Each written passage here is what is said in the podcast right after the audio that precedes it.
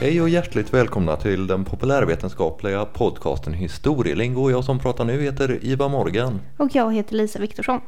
Och den senaste tiden har vi gjort ganska moderna avsnitt men idag ska vi långt tillbaka i historien. Ja precis, det har blivit mycket 1800 och 1900-tal de senaste veckorna. Då är det härligt att drämma till med lite 1100-tal. Ja, verkligen. Och eh, idag ska vi prata om en helgonlegend. Mm. Och det är Elin av Skövde som vi ska prata om. Ja, så låt oss åka tillbaka till eh, 1100-talets Västergötland.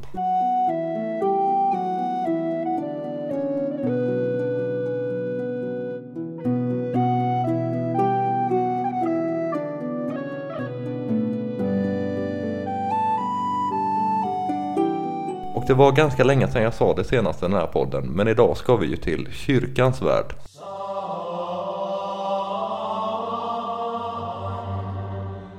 Det ska vi definitivt. Det blir ju lätt så när man ska prata om helgon. Ja, Men eh, du sa att vi ska till Västergötland. mm. Och det är lite relevant för att Sverige finns ju inte vid den här tiden. nej, Utan Sverige består av väldigt många olika små provinser. precis. Där alla har egna kungar och hövdingar och lite. Det, det är lite vilda västern i hela det som idag är Sverige.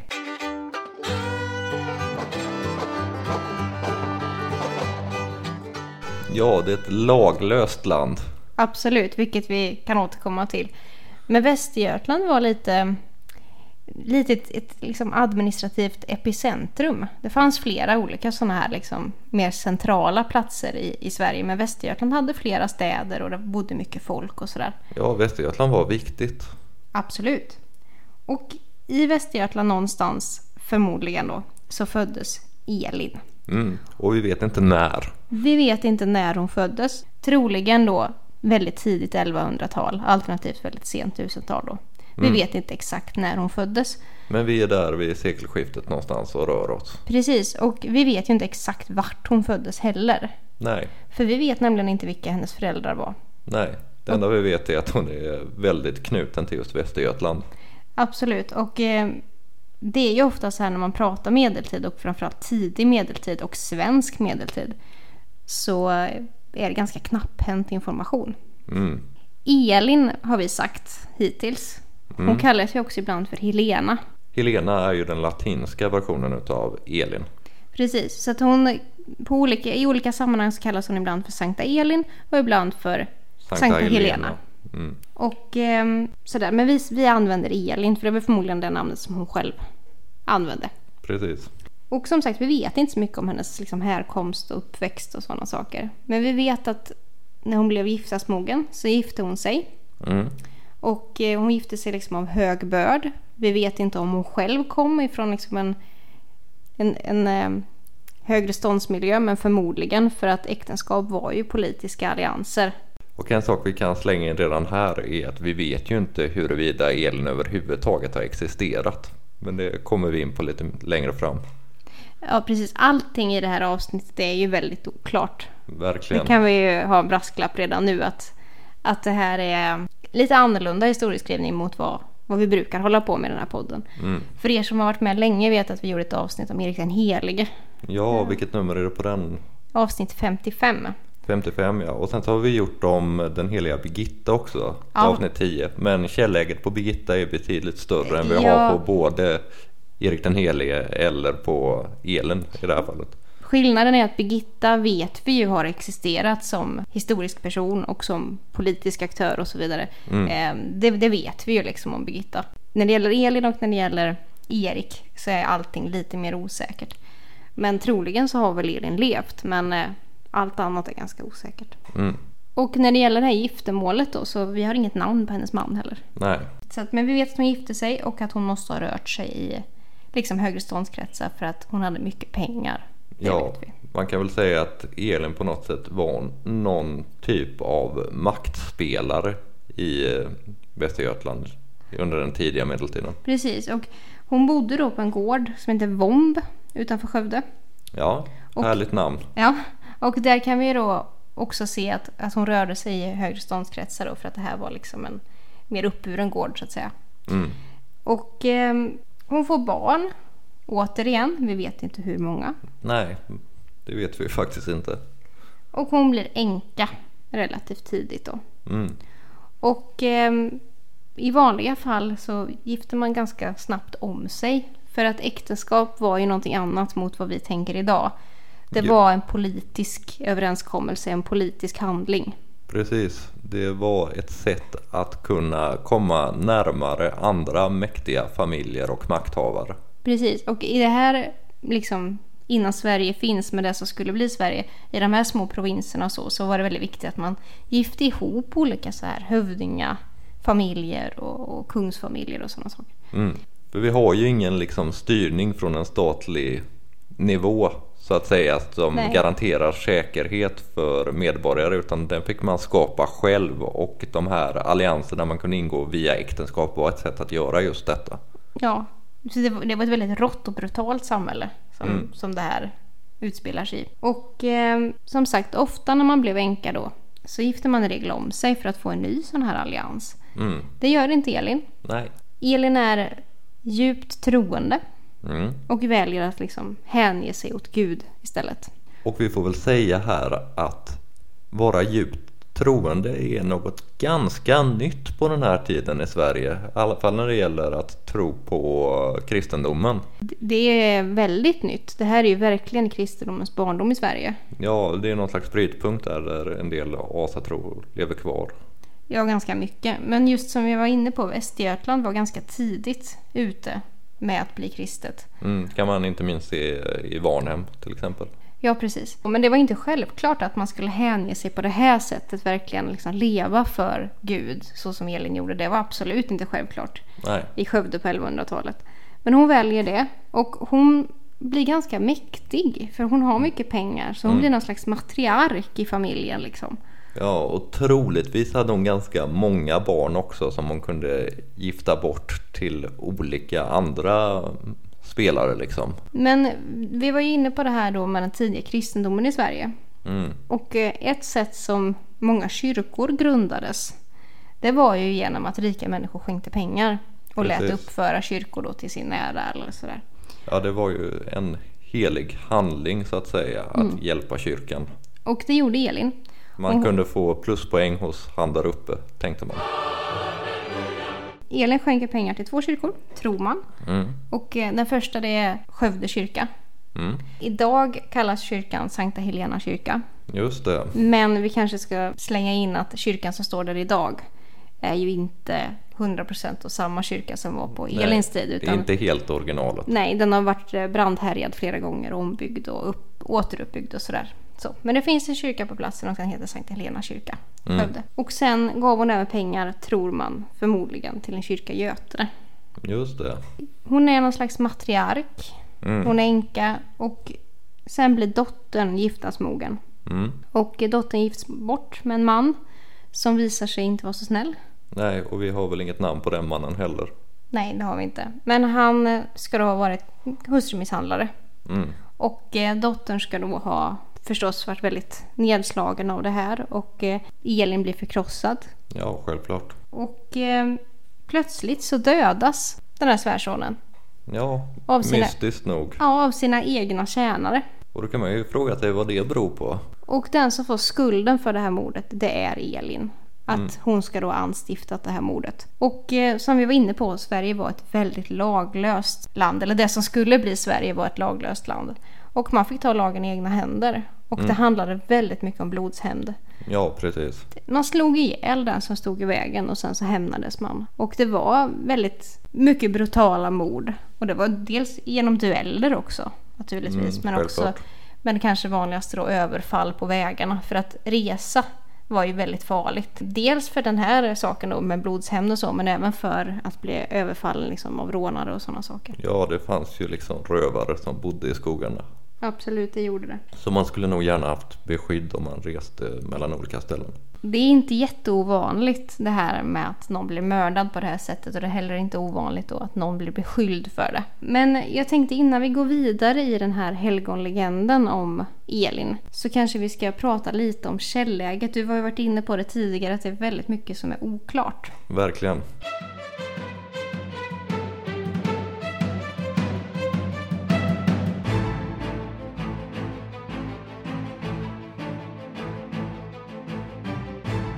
Det kan man ju fråga sig vart egentligen eh, Elin för första gången dyker upp i källorna.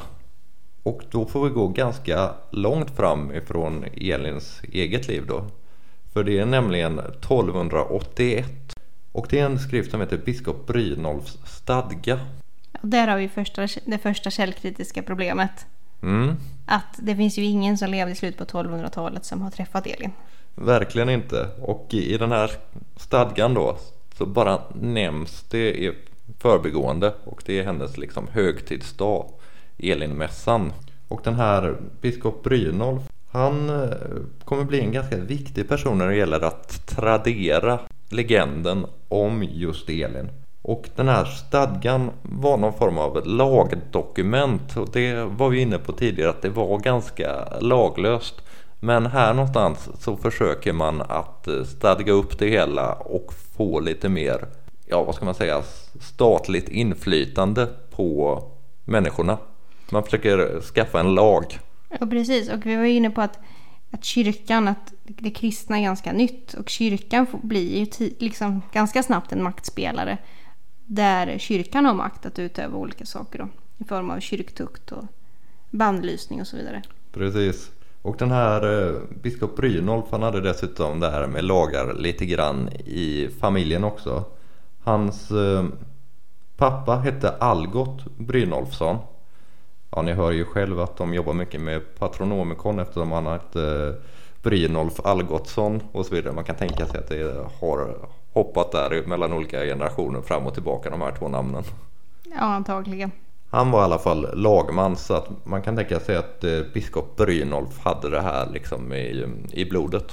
Apropå lagman så var vi inne på det i avsnittet om Birgitta som vi gjorde för väldigt, väldigt länge sedan. Det är avsnitt 10 tror jag i historielingos barndom.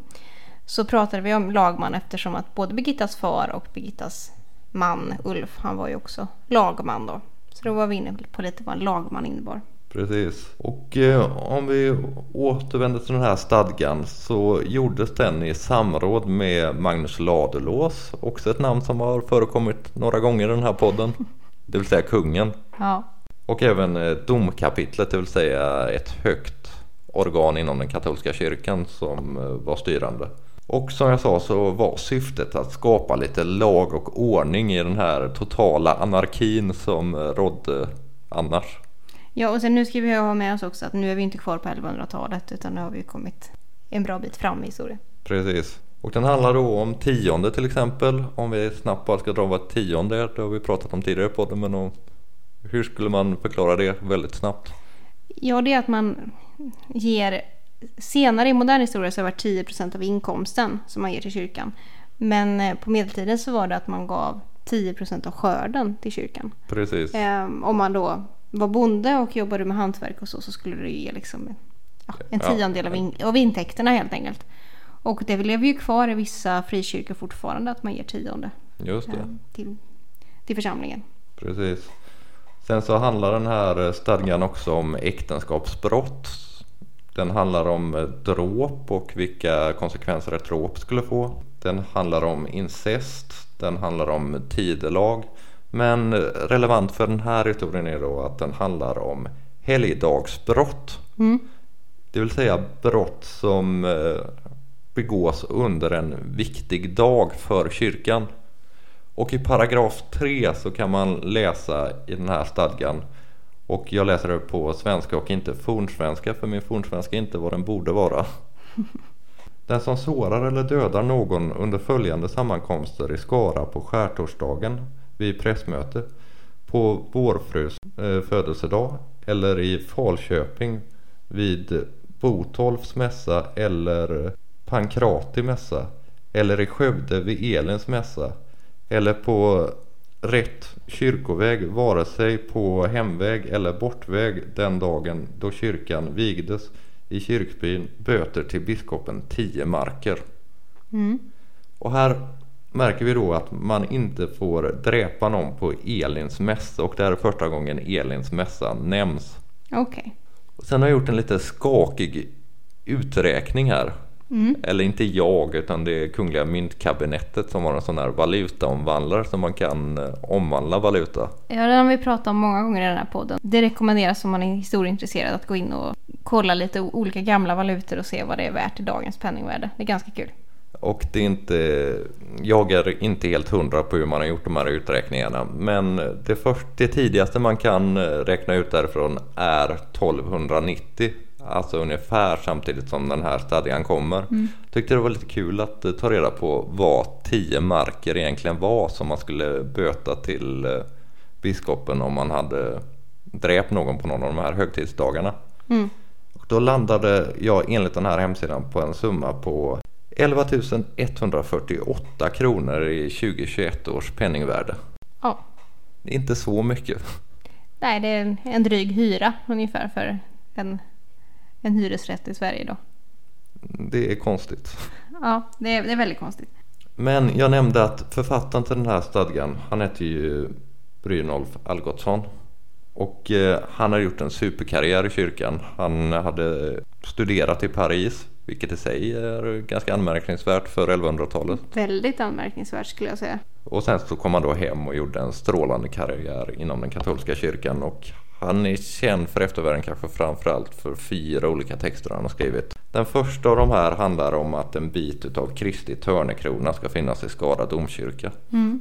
Och om man räknar ihop alla kyrkor i världen som påstår sig ha den här så skulle det nog vara nästan en fotbollsplan som blev full med olika flisor. Ja, så är det ju. Den andra texten han skrev var något om Jungfru Maria. Den tredje texten han skrev handlar om Sankt Eskil, alltså Södermanlands skyddshelgon. Och vi kommer lite in på det med vad det betydde egentligen var ett helgon vid den här tiden lite senare. Och sen så är det också han som skrev ner legenden om Sankt Elin. Mm. Och det här var i början av 1300-talet han skrev ner den. Både en fornsvensk och en latinsk version. Och den här legenden ganska generellt eh, påminner ganska mycket om andra helgonlegender. Det finns till exempel direkta lån från legenden om Olav den helige, alltså Norges skyddshelgon. Och även eh, nästan ordagrant lånat ifrån eh, berättelsen eller legenden om Galla av Rom som levde på 500-talet som Gregorius den första har tecknat ner. Mm. Så vi måste ju säga att det här är en ganska dålig källa på alla sätt. Ja, som, som historiskt källmaterial är det ju ett värdelöst material. Om man vill. Det, det handlar ju alltid om vad man vill undersöka. Ja, precis. Alla källor går ju att använda till allting bara man ställer rätt frågor till det. Men vill precis. vi veta någonting om Elin av Skövde så är det ett ganska dåligt källmaterial. Dels den här tidsaspekten att den är nedtecknad väldigt långt efteråt. Sen så kanske den är lite tendentiös också. Ja, förmodligen. Och sen det här med att man kan ställa rätt frågor och så.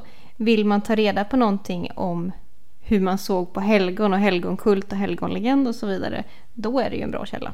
Mm. Men, Men, inte som liksom något historiskt dokument.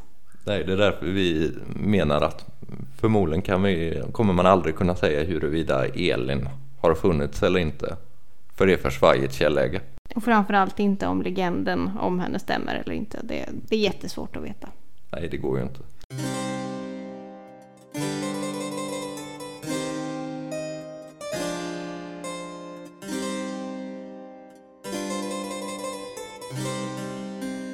Men tillbaka då till Elins legend. Vi slutade förut vid att svärsonen hade blivit överfallen och mördad. Just det. Och Elin blev anklagad. Och vi hade ju det här vendetta-samhället, liksom, att man använde blodshämnder och så. Så det blev ju ganska farligt för Elin att vara kvar i Skövde. Ja, självklart så uh, tyckte väl inte familjen till den här uh, svärsonen att det var så kul att han hade blivit ihjälslagen. Nej, absolut inte. Så att hon beger sig mot det heliga landet som man kallade det och till Jerusalem. Mm, självklart. Och, och det här var ju inte helt ovanligt utan det var ju någonting som man drömde om i den här liksom tidiga kristendomen eh, i Sverige. Så början, den stora, stora drömmen var att ta sig till Jerusalem. Ja, även 200 år senare så ska ju Birgitta ta sig till Jerusalem och det var ju en stor dröm för henne också. Ja, eh, absolut. Och eh, det är ju en jättelång resa och som vi pratade om förut, det var farligt att resa. Det var farligt att resa liksom mellan byar i, i det som skulle bli Sverige då. Det var ännu farligare att resa så här långt. Självklart. Men det går bra för Elin. Hon kommer fram till Jerusalem och hon besöker den heliga graven då. Som eh, ju sägs ligga på den platsen som Jesus eh, korsfästes. Golgata. Och vi får säga att liksom syftet med den här resan kan ha varit dels att det var farligt att vara hemma men sen så har vi också någon slags botgöring om det nu skulle vara hon som låg bakom anstiftande av mord. Så kan det nog definitivt ha varit. Och eh, det var ju också för katoliker så- var ju det här liksom det yttersta beviset någonstans på kärleken till Gud och så. Att man tog sig till, det behövde inte nödvändigtvis vara Jerusalem men på någon form av pilgrimsfärd. Det fanns ju andra. Ja, det fanns närmare lite senare, till exempel Trondheim. Ja, Nidarosdomen och sådär. Så, så att det, absolut, men att göra en pilgrimsfärd var någonting som man som katolik gärna ville göra. Och det är fortfarande grej i dagens katolska samhälle. Mm. Eh, men det var ganska dyrt. Det kan jag tänka mig att det inte var helt billigt att resa på den här tiden. Vilket ytterligare stärker att Elin då... Var rik som ett troll. Ja, exakt. Men som sagt, det går bra till Jerusalem och hon kommer hem igen också. Mm. Som sagt, det gick jättebra att ta sig till Jerusalem och hem igen och det var väldigt lång resa. Mm. Men det gick inte lika bra när de skulle ta sig till, till Götene från Skövde. Nej, för det fanns ju en viss familj som ruvade på sin hämnd. Man kan nästan se dem framför sig sitta långa kvällar framför brasan och planera vad de ska göra med Elin när hon väl kommer tillbaka. Och eh, i inledningen så sa vi att förmodligen så... Att man tror att Elin ska ha skänkt pengar till kyrkan i Götene. Mm. Och eh, i samband med invigningen då av den här kyrkan så ska Elin ta sig ifrån Skövde till Götene och det är ungefär fyra mil Just det, emellan. Och eh, på vägen däremellan då så blir hon brutalt överfallen just det. och dödas. Mm. Och eh, sägs att det ska då ha trängt fram en källa på platsen, vilket ju var väldigt vanligt. Där helgon ska ha dött så att det kommer källor, det är liksom en av de vanligaste. Det är en av de vanligaste myterna liksom. Och det var inte då bara på mordplatsen utan på flera ställen i Västergötland. Bland annat så ska det ha kommit en källa utanför Skövde. Mhm. Och eh, den var under flera hundra år. Det var massa människor som vallfärdade till den här källan. Ja, okej. Elins källa. Och eh, det störde folk där efter reformationen ganska mycket. Ja, det kan man tänka sig. Så För eh, efter reformationen stod inte helgon så högt i kurs i Sverige. Nej, så ärkebiskopen lät i slutet på 1500-talet fylla igen den här källan. Ja, okej. Men då ska ju miraklet ha varit där och källan ska ha strängt fram igen då. Självklart. Och då byggde man ett kapell på platsen och den användes fram till en bit in på 1700-talet och sen så sen dess är det, finns det inget kvar då. Det är ju samma som eh, den här filmen Jungfrukällan, samma typ av tematik. Det vill säga Ingmar Bergmans film där någon blir mördad och sen så tränger det fram en källa precis där. Men eh, Elin i vart fall, det tränger fram källor ska ha gjort och eh, hon begravs i Skövde. Mm. Och eh, det ska då ha hänt liksom under och mirakel, mirakler eh, kring hennes grav då genom åren sen. Och det finns även en relik av Elin då, det ska vara ett finger. Just det, För reliker var ju någonting som man jobbade med mycket. ja, Att, gör eh, fortfarande. Ja, att, ja, man, kan- man kan tillbe och så vidare att det ska finnas liksom magiska saker kring de här relikerna. Mm. Och det är ju samma, vi var ju inne ganska mycket på relikerna efter Birgitta. Just det. Som kanske, kanske, kanske då inte är Birgitta, men det finns ett relikskrin i Vadstena ehm, där det sägs vara Birgitta. Men vill man veta mer om problematiken kring Birgittas relikskrin så kan man ju lyssna på avsnittet om Birgitta. Nummer 10. Precis.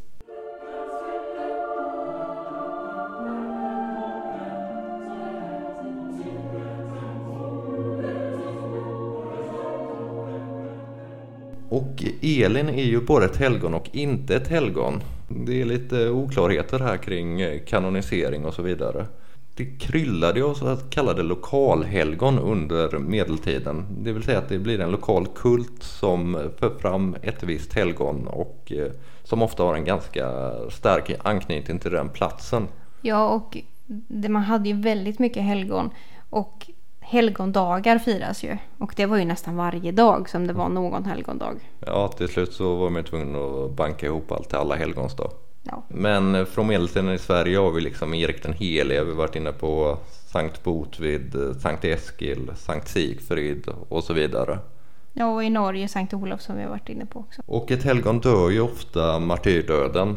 Det är nästan en förutsättning för att bli ett helgon men inte alltid. Till exempel den här eh, Galla av Rom jag nämnde tidigare. Hon dog inte martyrdöden utan hon dog av bröstcancer till exempel.